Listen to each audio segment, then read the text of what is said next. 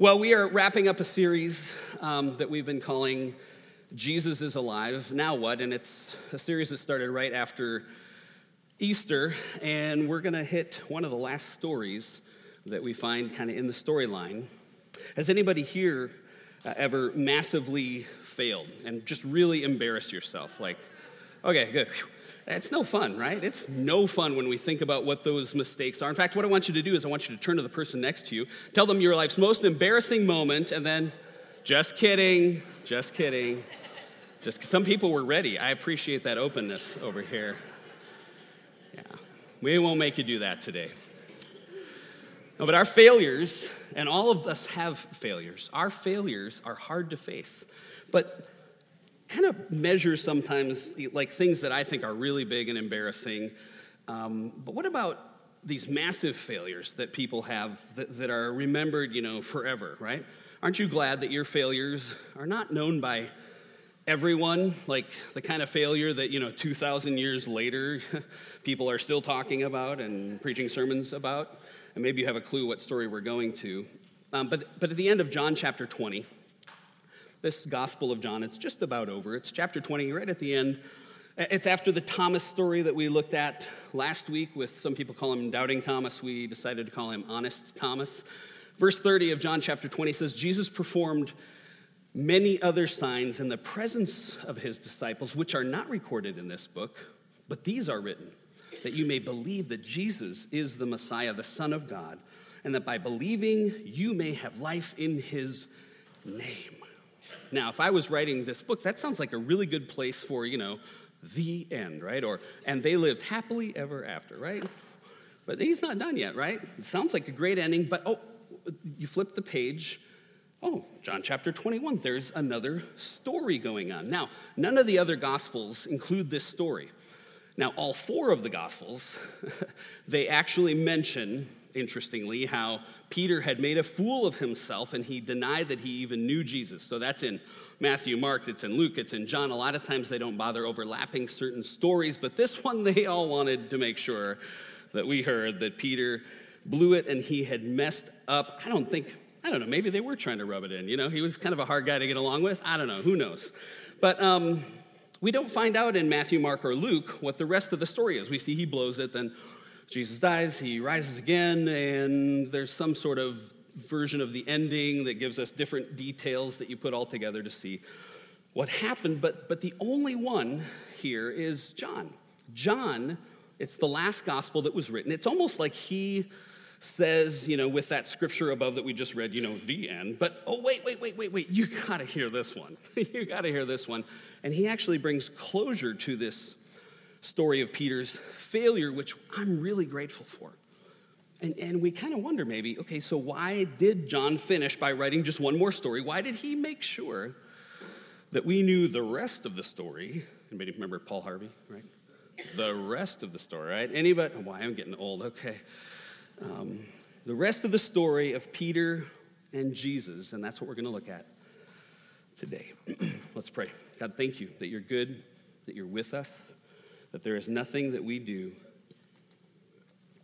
there's nothing we do that could cause you to love us any less than you already do. And there's nothing we could do to cause you to love us any more. You love us as we are on our best day and on our worst day. In Jesus' name, amen. Amen. Well, oftentimes when somebody fails, or especially when, you know, we fail. We think, oh, I, I, I, failed and it disqualifies me from having influence. It disqualifies me from, you know, having any kind of ministry go on, or maybe even disqualifies me from, from speaking up in my family when I see something go on that's, that's not right. And because I think we see so much hypocrisy in some people who, like, their failures are public and they try to minimize it and they're not really repentant, we see that and go, that's hip- hypocritical, and we don't want to be that guy. So sometimes I think when we fail, we think, well, I really have no authority, uh, no right to speak out in ways that might help others follow Jesus. I mean, why would anybody bother to listen to me with all my failures? if they were to know my story, they would actually laugh at me. But the truth is, again, we all blow it, we all fail. And apparently, according to the stories all through Scripture, God is more interested in your future than he is in your failure.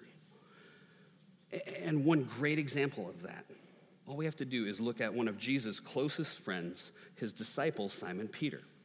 Now, this Simon Peter guy, he was quite a character. I mean, you know, like, like, like Peter could not get hired in any church that I know of. True story, right? I mean, he was, he was something. He cursed, he was violent, he cut a guy's ear off with the sword. He says one thing and does another. He's arrogant and full of pride. He's cocky. He's always embarrassing himself and probably the people right around him. I'm pretty sure that the outsiders in Jesus' day, when they saw Peter's actions, uh, they probably looked at him and thought, wow, nice. Uh, this is this guy as a disciple of Jesus. Like, this guy is the best and brightest that Jesus could come up with? Whew, wow, not impressive. And actually, I'm describing me as two, uh, two right there, because I have a lot of things in common with Peter for sure. But, but Jesus, Jesus loves Peter, even though Peter is an embarrassing mess. In fact, the, the night that Jesus is betrayed and arrested before he goes to the cross, we're going to look at Matthew 26.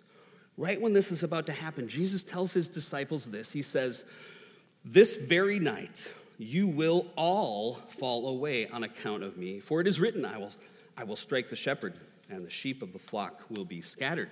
Now, remember, Jesus is talking to all the disciples, right? So, and, and they did all fail him.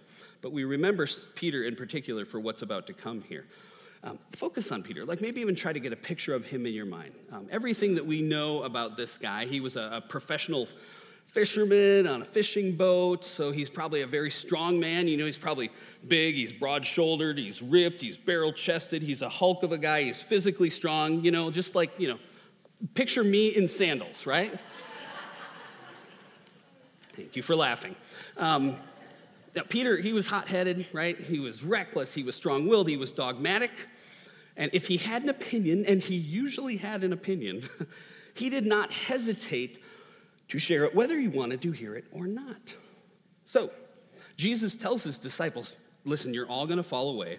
And arrogant Peter's like, hey, hey, Jesus, let's come on, let's have a moment here, just, you know, you and me. Um, verse 33, Peter replied, hey, even if all fall away on account of you, I never will. I never will. I'm always going to be with you, Jesus. I'm your, I'm your ride or die. When these other guys leave, I'm going to be here. Verse 34, Jesus answers Truly I tell you, this very night before the rooster crows, you will disown me three times. Peter declared, Even if I have to die with you, I will never disown you. And all the other disciples said the same. Now, the book of Luke adds this detail. Um, Luke chapter 22, verse 31, adds this detail where Jesus says to Peter, Simon, Simon, Satan has asked to sift all of you as wheat. But I have prayed for you, Simon, that your faith may not fail. And when you have turned back, strengthen your brothers. Now, I read that prayer and I go, well, that's a really interesting prayer, Jesus. I mean, it's kind of a non religious prayer that he prays for him. He's like, hey, you are going to blow it, but I've prayed that your faith isn't going to fail as hard as it's going to be. It's really kind of, I think, a non religious prayer because, you know, if it was a religious prayer that we were going to pray for somebody in that situation, it'd probably sound more like, hey, hey, I'm going to pray that you don't fail, Peter, that you quit messing up and embarrassing the family of God for crying out loud. Like, right? Like, that'd be the correct, you know, holy way that some people think that we would, you know, that's how we're supposed to pray for people that are going to blow it, right? Um,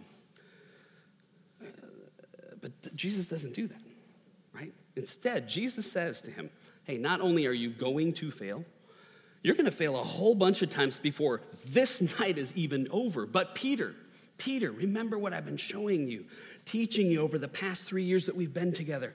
I'm going to love you through it. And when you've returned to me, strengthen your brothers. And you look at that, and it's kind of like, well, what does that mean? What does that mean? What does that mean right there? What does Jesus mean? And I think it means that as many times as you mess up, he keeps giving mercy because that's what Jesus does. Every day it's new. And when we return from a mess that we've made, Jesus says, Hey, my hand is still on you. And to Peter, he's saying, I still have, as bad as this is going to get, I still have a place of leadership for you. Now, even though Jesus says this to him, Peter gets like bigger. He digs his hole deeper. He says, Nah, you are wrong, Jesus. You're wrong. Even if I have to die, I will never deny you. And you know, sometimes there's uh, one of the problems, I guess, with, with those of us who would be maybe labeled strong people, um, with people like Peter, with some of us, is that strong people tend to feel so invincible in the areas of strength that they have. They're so invincible that they become blind to areas where we're weak. And this is often true for leaders. I mean, it's part of what we keep seeing all through our own culture, whether it's the church or politics or other places with all the scandals that come up, you know, it's often true of leaders that there's just these blind spots. And many of you, I know, you lead in different arenas of your life or your work. And hey, God gave you the abilities and strengths to lead. But we have to remember, especially those who are leaders, we often have dangerous blind spots, and we often don't pay attention to our weaknesses. And right here in this part of the story, it looks like Peter is trusting in his own strength, his own ability, and his words were really dripping with pride like, whatever with those guys, I will never, I will never.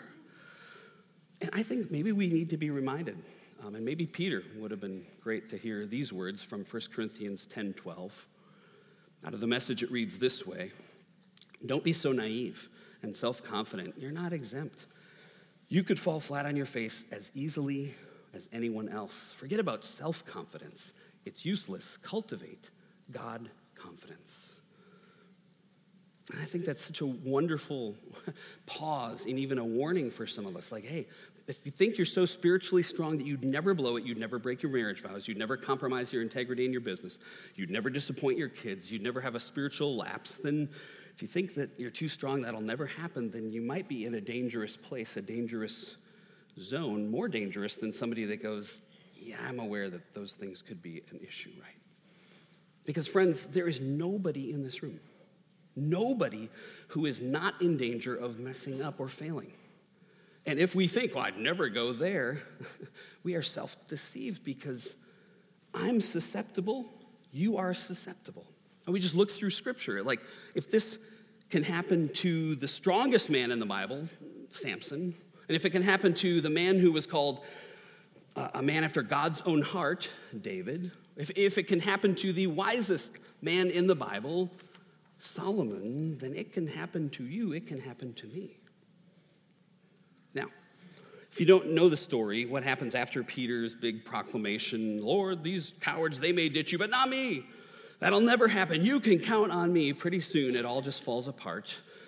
You can read through the story. We've looked at it a number of times the last couple of weeks, but Jesus is then eventually arrested. He's taken away. Luke 22 picks up the story in verse 54 and says this Then, seizing Jesus, they led him away and took him into the house of the high priest.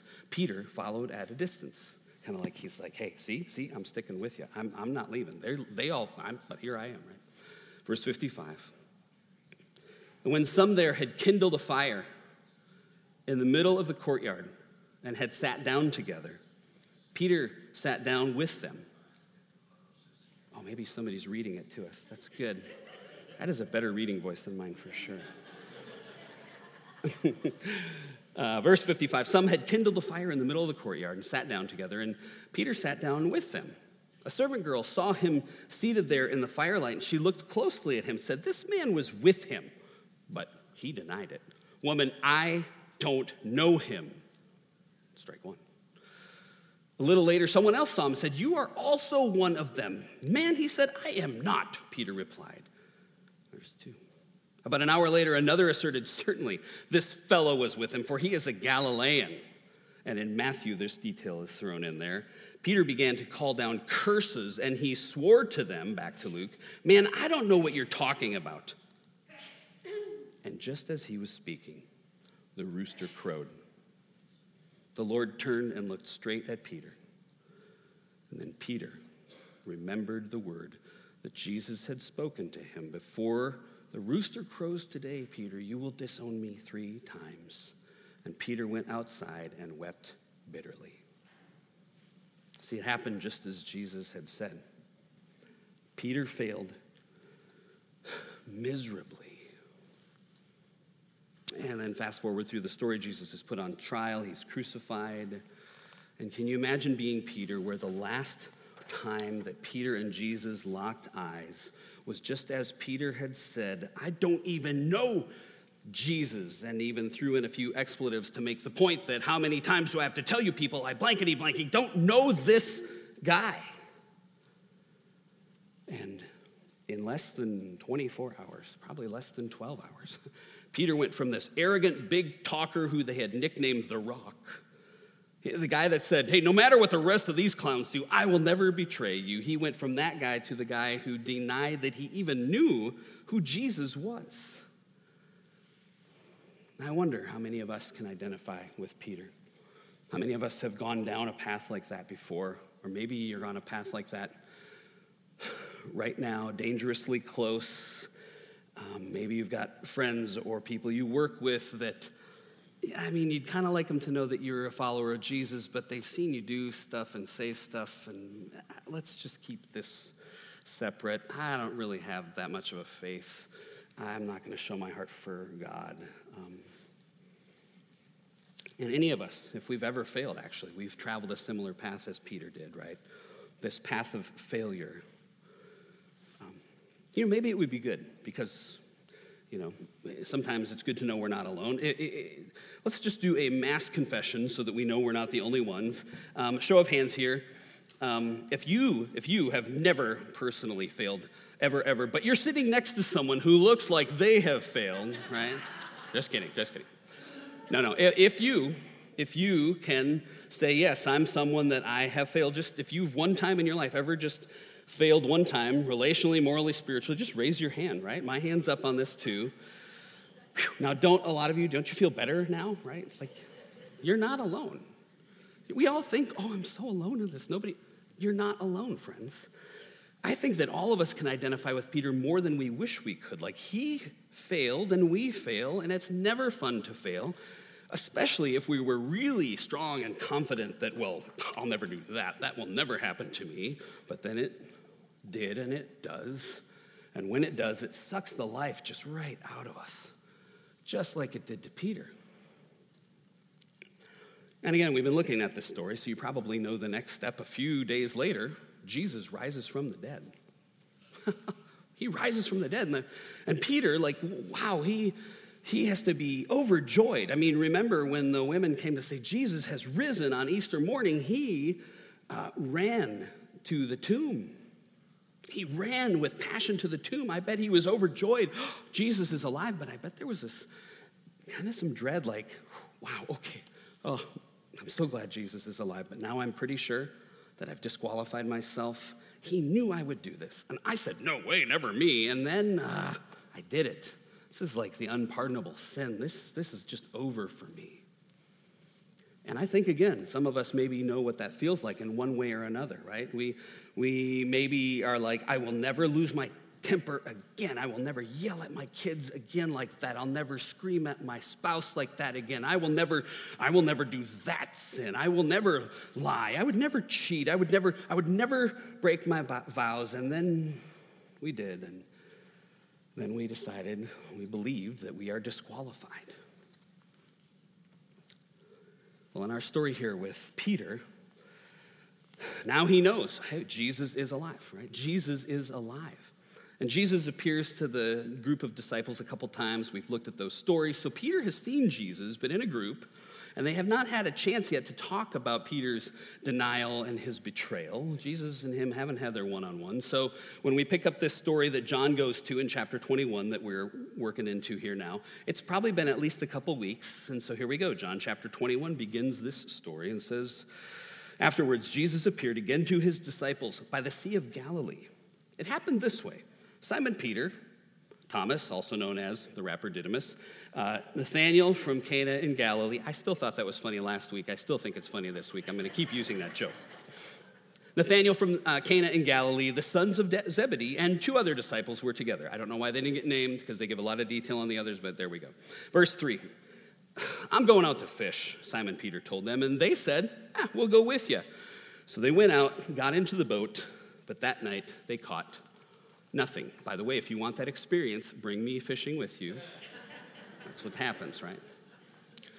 Now, some people believe that the guys were just kind of bewildered, right? Jesus popped in a couple times and then vanished for days upon days, and they've been waiting around. So finally, they just did what guys who like to fish do, right? They go fishing. Other people say, you know what, Peter, maybe deciding my time as a disciple, it's over. Maybe this was him returning to his previous job as a fisherman. Either way, I kind of wonder isn't that sort of like all of us? You know, when we feel lost, we can return real quickly to what feels familiar. We might even return to our old ways because we don't know what to do. But, friends, even when we do that, we're confused and we wander off, or we maybe are cashing it all in and going back to something else. Even when we do that, God continues to come after us. Check this out, verse 4. Early in the morning, Jesus stood on the shore, but the disciples did not realize it was Jesus. It was about 100 yards away, we find out later. He called out to them, Friends, haven't you any fish? Which every fisherman loves when people yell, right? You catch anything? Yeah, right. Popular question. No, they answered. He said, Throw your net on the right side of the boat. You'll find some. And when they did, they were unable to haul the net in because of the large number of fish. Now, some of you might recognize that this is exactly how Jesus called Peter and some of the other disciples to first come and follow him three years before. This is the same lake, Sea of Galilee, where this happened three years before. Jesus is kind of setting this up a little bit, I think. In fact, if you know fishermen, kind of like their, their spots, you know, fishermen here just kind of like your typical spots, there's a chance, it's not in the text, but I wouldn't be surprised if they were creatures of habit in the same spot where Jesus first called them. So Jesus calls out, this crazy catch happens. John realizes it's the Lord. And when he says this, Peter jumps in the water. He had to put his clothes on, interestingly enough. So now he's fully clothed. He jumps in the water, which makes me wonder were they fishing in their underwear? Like, this is. I was going to put an image on the screen, but Heidi said that's a bad idea. Um, so he jumps in the water. He's, again, remember, he runs to the tomb. What's he do here? It's Jesus. He jumps in the water. He takes off, fully clothed, swims 100 yards to the shore. He was not going to waste another minute for the boat to land. He had to get there quickly. He swims for it. No denial, no running away. And I think that by, by diving out of that boat and swimming toward Jesus, Peter was saying, I can't take this anymore. I need to be with Jesus. Whatever he does, I just need to be around him. But 100 yards is a pretty long swim, right? and I wonder by the time Peter reached the shore, I wonder if he had cycled through his mind, well, what's Jesus going to say? What's he going to do? Like, is he just going to let me have it? You know, tell, tell him, hey, Peter, can't believe you. How could you let me down like that? Or maybe Jesus, maybe he thinks Jesus is going to ignore him. Well, yeah, there you go. Peter, this guy, he said he didn't even know me. Fine. I never want to be around that guy again. Never want to see him. But Peter gets to shore. Instead, Peter, probably wet and shivering, uh, he and Jesus are gathered around a crackling fire on the shore. Now, this is a little interesting kind of deja vu, right? Just a few weeks before this, Peter had been around another fire warming himself. And what did he do there? He denied Jesus. It's like Jesus set up the scene again, took him back into the scene, very familiar situation. He recreates the scene of Peter's betrayal from a few weeks earlier, and here they are around another fire. And Peter's looking into the eye of the one that he abandoned and denied. Gina Pell says, Peter looks into the face of the one he had watched calm storms, the one who loved people nobody else had time to love, who made the deaf to hear, and who taught like nobody had ever taught. He looks into the face of a man who still bore the marks where a crown of thorns had punctured his head. Peter looks into the face of a man with a scarred backside from a whipping and a wounded front side where the spear had been. He looks into the face of the one who had died for all of our sins and failures, but here he is, very much alive. Peter looks into the face of Jesus Christ, the Son of God, God in the flesh, the maker of heaven and earth. And I try to picture the scene. I imagine a pause. The lake is lapping against the shore. The smell of fresh fish is in the air because Jesus is cooking breakfast. And then Jesus asks him, Peter, do you love me more than these? Now, I always wonder more than these, these what, right? More than what? Um, maybe Jesus was saying, Do you love me more than the fish and the nets and the boat? Like, really, Peter? Is Jesus saying, You went back to fishing? Back to the life you had before me? You think you're done? Or, or maybe, maybe Jesus was asking him, Hey, Peter, do you love me more than these other disciples do? You still think that that's the case? Remember how you said, If they all desert me, uh, you won't? Really, Peter? Like, Jesus asks him, Do you love me more than these? And Peter says, Yes, Lord, he said, You know that I love you. And he's saying, Yes, Lord, you know what's in my heart. You can see deep down in my soul. You know I mean it when I say it. I really do. And this time, Peter didn't get all big and boisterous. I mean, he'd already been humbled seriously, right? All the stuff that Peter did before to try to prove himself. No, no, no. I think now he's like, Jesus, yeah, no, I got nothing to prove. I have no way to prove it anymore. My performance, which I had relied on, my performance failed. I blew it.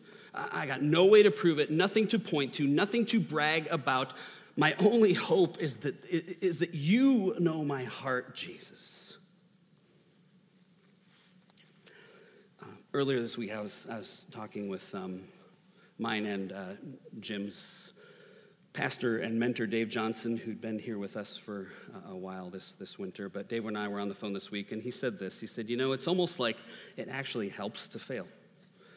That way, he said, we come up hungry for amazing grace, which is what we actually need amazing grace. And I think he's right. Like, if we think that we can pull stuff off on our own, if we think we can muster up the strength on our own, we are blind, we're arrogant. And and we don't see how desperately we are in need of the power of God. And if we don't see that, nothing we do will matter. Nothing will last without God's empowerment with us.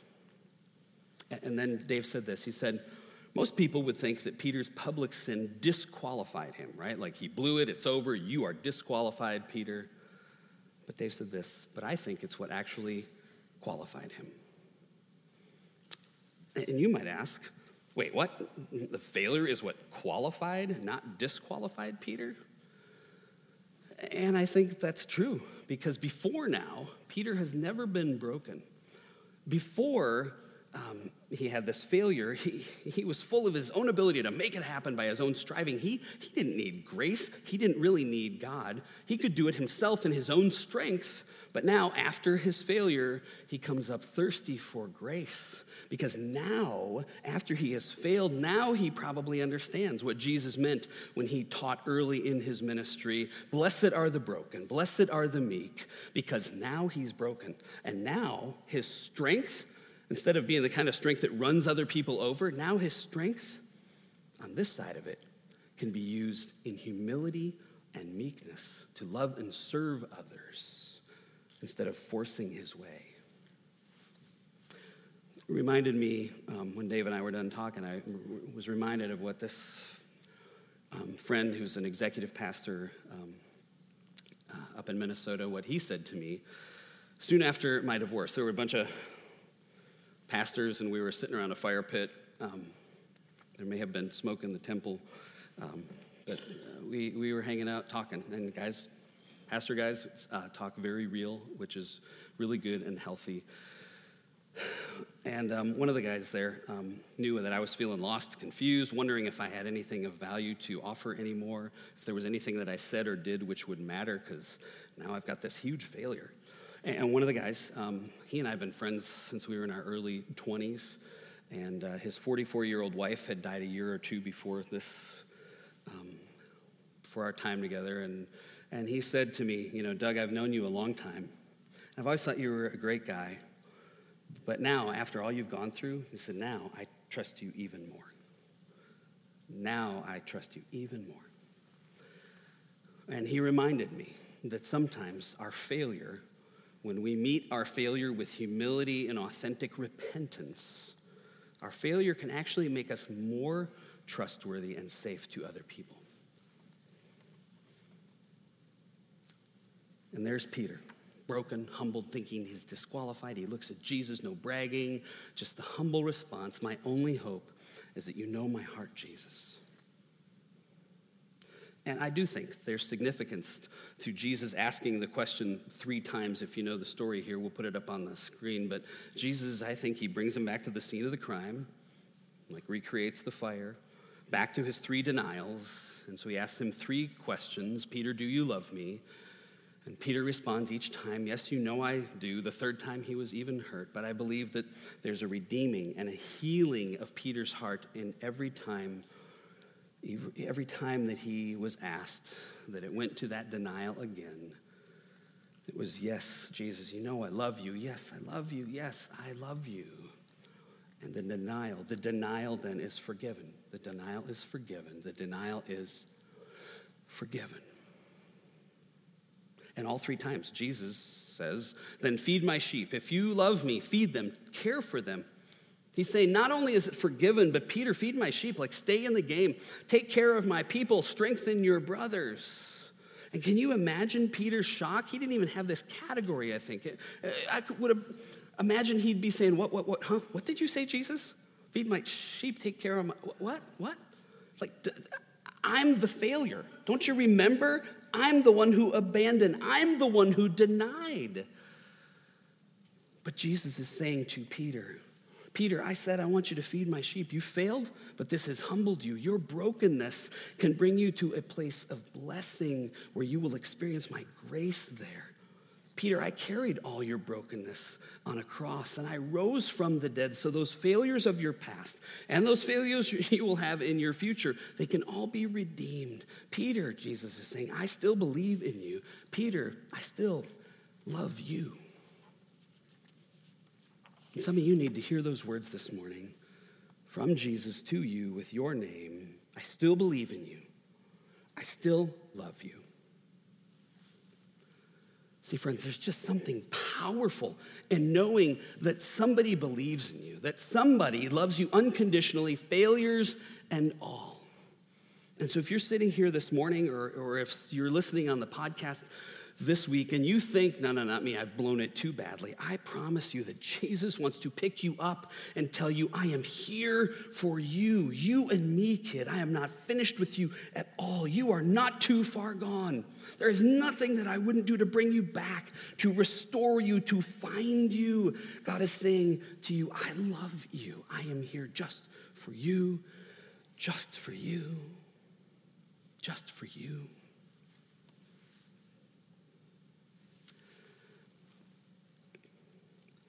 In 1998, the country of Armenia, there was an earthquake that, in just a few minutes one morning, killed 30,000 people, left nearly a million homeless. Author Mark Hansen told a story that happened that morning of the earthquake, where a young father, his elementary age son, was in school that morning when it happened, and in the midst of all this chaos and devastation, he made his way somehow to his son's school. And when he got there, he discovered his son's school building had just been flattened. And he was shocked. And, and in his shock, he finally remembered this, this promise that he had always said to his son over and over, almost on a daily basis Son, son, no matter what, I'll be there for you. I will come for you. And so, with only the terror that a father can feel, this man remembers this promise and he crawls his way across the rubble to the approximate area that he thought this is kind of where my son's classroom would have been. And he begins to dig and he digs and digs for hours. And people would come to him and say, Hey, hey, man, listen, it's futile. We're not equipped to handle this. Like, what if you hurt yourself? Then, then your wife is going to be not only without a son, but without a husband. You got to stop, man. You got to stop. but no one could talk him out of it. They finally realized he's just digging his grief out. He's just digging out his own grief. And he wouldn't stop digging because he needed to know for himself is my boy alive or is he dead? He dug for eight hours, 12 hours, 24 hours, 36 hours, and then in the 38th hour, the father heard a noise. He heard the noise, and when he heard that noise, he screamed, Somebody come and help, help, help and other people came and helped him pry this huge piece of rubble. And when they moved it, there was this pocket where the debris hadn't caved in. And in that pocket were 14 students and a teacher, and one of those students was his son.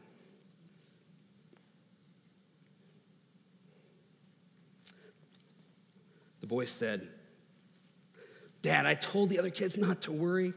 I told them that if you were alive, you'd save me. And when you saved me, they'd be saved because you promised me no matter what, I'll always be there for you. I will come for you. And I kept telling him, Dad, that you would come. Friends, isn't that the love of a good father?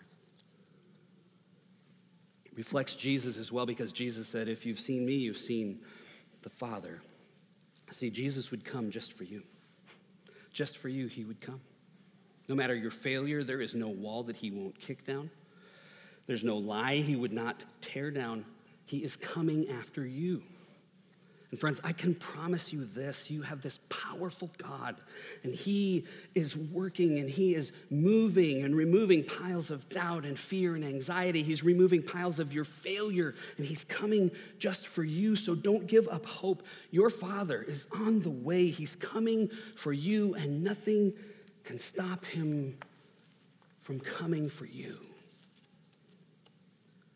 And like Peter, like Peter, who thought he'd buried himself, he's gone way too far this time, thinking he was disqualified. Jesus came after him and he's coming after you. He will not abandon you, friends, in your failure. You are never too far gone. Never. No matter your failure, even in the midst of the deep pain that you have brought on yourself from something you did sometimes, even in that, He's with you. He's never left you, He's never going to leave you. You know, failure and shame from our failures, the shame that comes, like it just imprisons so many of us. Like, and I don't know what's going on in each person's life here. Some of us probably feel like failures in our marriage. Others feel um, failures because of a secret sin that we hope nobody else ever finds out about. Or maybe you failed in your finances, or maybe it's with your kids. Maybe you failed and it's something specific that you did. Maybe it's something that happened to you when you were younger. But whatever it is, you just feel buried by it. And honestly, yes, maybe you failed badly, something you did, and you have a giant mess to clean up. Because I want to be really clear here, okay? God forgives us and He brings us back. But there is still not a magic wand to wave when you hurt other people, right? When we hurt other people, there is a mess that needs to be cleaned up and amends need to be made with that person. We need to rebuild trust. It's not easy. But, friends, hear me. If you have a willing heart, it does not matter how long the road back to the real you is. God wants to walk it with you. You are not alone, and He will help you clean up your mess with those other people. And so you may feel buried by shame or your sin or your pain. You have may, may, may have wasted, you may have wasted everything that was entrusted with to you. You may, maybe you betrayed your integrity, your calling, your word, your vows. But hear me, friends. Just like Jesus did with Peter, he's coming for you. He's coming Uh, worship team, will you come?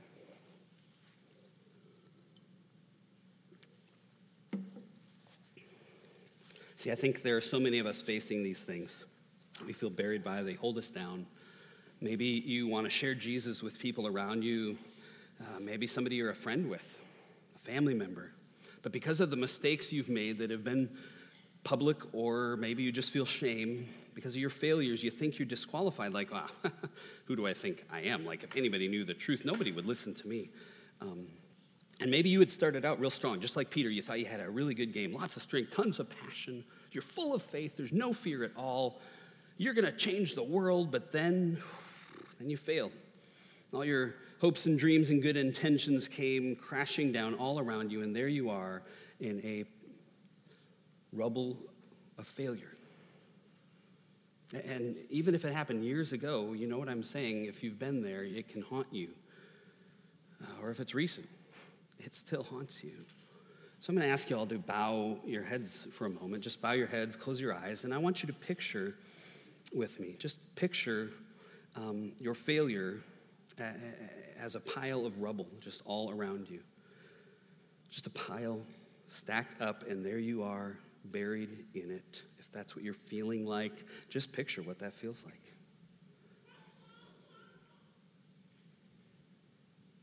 And some of you would say, hey, you know what, that's me. Just like that son in the story, I'm kind of buried right now. And so, any of us who have felt disqualified by our failure, I want to pray for you right now. In fact, I'm going to ask us all to just put our palms up to receive from Jesus his goodness, his grace, his restoration. But even imagine as your palms are up, you're letting go of that failure so he can take that rubble and start moving it off of you.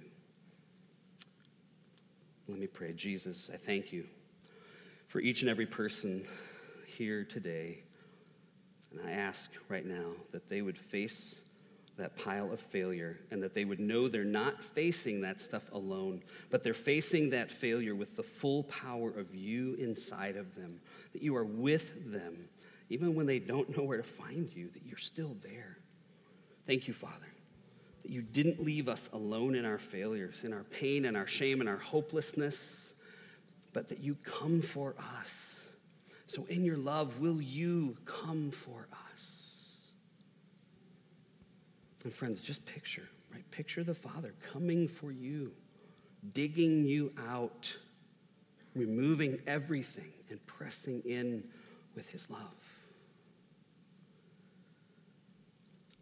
God, I thank you that you're real and that your grace is real.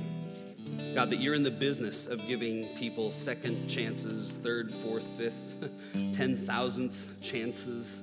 And I pray for all of us here today that, like Peter, um, those of us who started with this passion, this self sufficiency, we thought we had what it took in our own strength and our own wisdom and our own gifts, and then we blew it.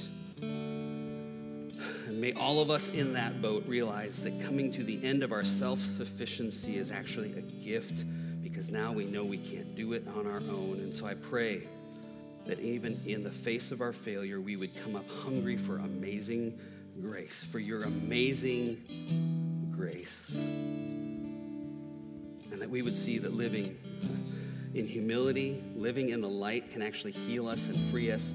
It can actually qualify us to bring your hope and love to other people. For all of us, Jesus. We're so grateful for how you died for us. There's nothing that we could have done to earn it. But out of your love for us, you came for us and you did it for love. You did it for us. And we thank you now. We worship you for being a God whose love is greater than all of our failures and being a God who never, ever, ever, ever stops loving us. In Jesus' name. Amen. Will you stand with us?